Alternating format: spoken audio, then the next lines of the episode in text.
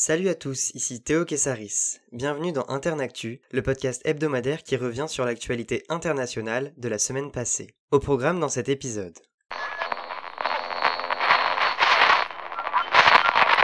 Au Mali, lundi, le dirigeant de la junte militaire, le colonel Assimi Goïta, a annoncé à la télévision la nomination de l'ancien ministre de la Défense Ba Endaou comme président de transition pendant 18 mois. Il sera chargé de la direction du pays d'Afrique de l'Ouest en attendant l'organisation d'élections. Ba Endaou a prêté serment vendredi. Le colonel Assimi Goïta, qui endosse la vice-présidence de ce gouvernement de transition, s'est exprimé mardi au cours d'une cérémonie marquant les 60 ans de l'indépendance du Mali à l'égard de la France. Il a appelé les dirigeants ouest-africains réunis au sein de la CEDEAO, la communauté économique des États de l'Afrique de l'Ouest, a levé les sanctions économiques frappant le Mali. Cette communauté, qui réunit entre autres la Côte d'Ivoire, la Guinée ou le Sénégal, avait suspendu le Mali de ses instances suite au coup d'état militaire du 18 août dernier, qui avait renversé le président Ibrahim Boubacar Keïta. La CEDEAO avait exigé la nomination d'une personnalité civile pour incarner la transition, ce qui est chose faite depuis lundi.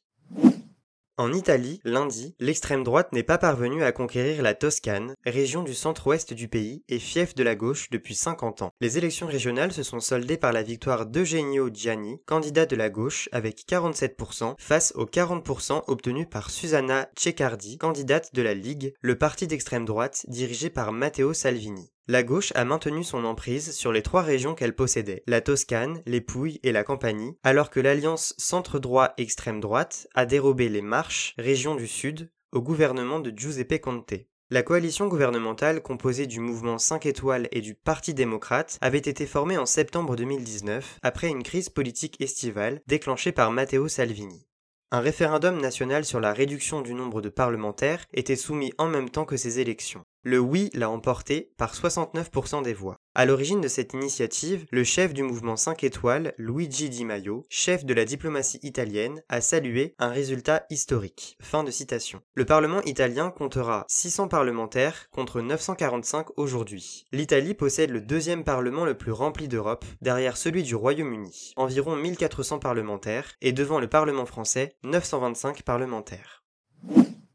La situation évolue quelque peu en Biélorussie. Lundi, l'opposante Svetlana Tikhanovskaya a appelé les dirigeants de l'Union européenne à être, je la cite, « plus courageux dans leurs décisions ». Fin de citation. L'Union européenne a dressé une liste de 40 personnes qu'elle désire sanctionner pour leur implication dans le trucage de l'élection du 9 août et la répression des manifestations contre Alexandre Loukachenko. Pour que ces sanctions soient effectives, l'unanimité des 27 États membres est requise, ce qui n'est pas le cas. Chypre a demandé des sanctions européennes contre le forage de gaz mené par la Turquie dans ses eaux en échange de son accord. Washington tente d'outrepasser cet obstacle en poussant Chypre à lever son veto. George Kent, le sous-secrétaire d'État adjoint américain aux affaires européennes, a annoncé lors d'une visite à Bruxelles que l'objectif était de permettre une action coordonnée entre les États-Unis et l'Union européenne. Les sanctions contre la Biélorussie et le dernier dictateur d'Europe avaient été levées par l'Union européenne en 2016 quand les États-Unis les maintiennent encore. Mercredi, le président Loukachenko a prêté serment pour un 6e mandat lors d'une cérémonie secrète. Pour répondre à la crise politique, il a promis une réforme constitutionnelle mais refuse toujours de dialoguer avec les détracteurs du régime. En réaction, l'Union européenne et Washington ont refusé de reconnaître Loukachenko comme président de la Biélorussie jeudi. L'Organisation des Nations Unies a fêté ses 75 ans cette semaine. Une assemblée générale annuelle particulière, Covid-19 oblige. Elle s'est ouverte lundi, jour de paix internationale. Le siège de l'organisation à New York n'a pas accueilli cette année les quelques 2000 personnes qu'il reçoit habituellement. Les États étaient représentés par des diplomates, tandis que plusieurs dirigeants ont délivré des discours pré-enregistrés. Donald Trump s'est montré le plus virulent en accusant la Chine d'être à l'origine du coronavirus. Tout en la désignant comme le plus grand pays pollueur du monde, le président américain a vanté le retrait des États-Unis de l'accord de Paris sur le climat lancé en novembre 2019. Il a pointé, selon lui, les faiblesses de l'ONU et a promu l'unilatéralisme. Je le cite. « Je fais passer l'Amérique avant tout, comme vous devriez faire passer vos pays avant tout. » Fin de citation. Jair Bolsonaro, le président brésilien, a dénoncé une brutale campagne de désinformation sur l'Amazonie où des incendies font rage. Pour lui, les indigènes déclenchent des brûlis chaque année dans des zones déjà déboisées. Outre la défiance ambiante, d'autres pays comme l'Allemagne ou la France ont affirmé la grandeur et l'importance de l'ONU. Son secrétaire général, Antonio Guterres, a défendu le multilatéralisme, fondement de la charte de l'organisation signée le 26 juin 1945 au sortir de la Seconde Guerre mondiale. Une annonce est à retenir de ce rendez-vous. La Chine s'engage à la neutralité carbone d'ici 2060. Cet objectif est moins ambitieux que celui de quelques pays de l'Union européenne, fixé à 2050, mais il est essentiel pour limiter à 1,5 degré Celsius le réchauffement de la planète par rapport à la fin du 19e siècle, d'après les experts climat de l'ONU. Le compteur macabre du coronavirus tourne toujours plus vite. L'OMS estime que la région Europe a connu la plus forte augmentation des décès au cours de la semaine passée, plus 27%. Le Royaume-Uni a décidé de durcir les règles en vigueur, alors que le pays enregistre plus de 4000 nouveaux cas par jour. Le confinement est écarté, mais les pubs et restaurants ferment depuis jeudi à 22h au plus tard. En Espagne, plusieurs quartiers de Madrid connaissent un semi-confinement. 850 000 personnes ne peuvent quitter leur domicile, sauf pour aller à l'école, au travail et chez le médecin. Une décision qui a entraîner des mécontentements et des manifestations. La semaine dernière, la Belgique interdisait à ses citoyens de voyager dans des zones européennes classées rouges. Elle s'est ravisée lundi, le chef de la diplomatie belge souhaitant une meilleure coordination des réglementations anti-coronavirus à l'échelle européenne. À noter également du côté européen, le report du sommet européen des 24 et 25 septembre au 1er et 2 octobre. Le président du Parlement européen, Charles Michel, est un cas contact du Covid-19, un de ses agents de sécurité ayant été testé positif. Le sommet traitera de la politique internationale, de l'épineuse question du Brexit, aux avancées vers le dialogue entre la Turquie et la Grèce. Cette semaine a été marquée par un regain de tension entre la Corée du Nord et la Corée du Sud. Jeudi, Séoul a dénoncé l'acte scandaleux dont Pyongyang est à l'origine. Un Sud-Coréen de 47 ans, ayant quitté son patrouilleur, a été abattu par les forces nord-coréennes dans les eaux territoriales de Pyongyang. Son corps a été imbibé d'essence, puis brûlé, les Nord-Coréens craignant une contamination au coronavirus. Selon un responsable militaire interrogé par l'AFP, l'homme a été abattu dans l'eau. Le ministère sud-coréen de la Défense s'est adressé à la Corée du Nord en ces termes. Nous mettons solennellement en garde la Corée du Nord sur le fait que toutes les responsabilités liées à cet incident lui incombent. Fin de citation. Vendredi au matin, le dirigeant nord-coréen Kim Jong-un s'est excusé pour cette affaire honteuse. Les autorités nord-coréennes ont créé une zone tampon à la frontière avec la Chine. Des soldats sont prêts à tirer sur ceux qui tenteraient d'entrer en Corée du Nord. Pyongyang affirme n'avoir enregistré aucun cas de Covid-19 depuis que la partie nord de la péninsule a clos ses frontières fin janvier.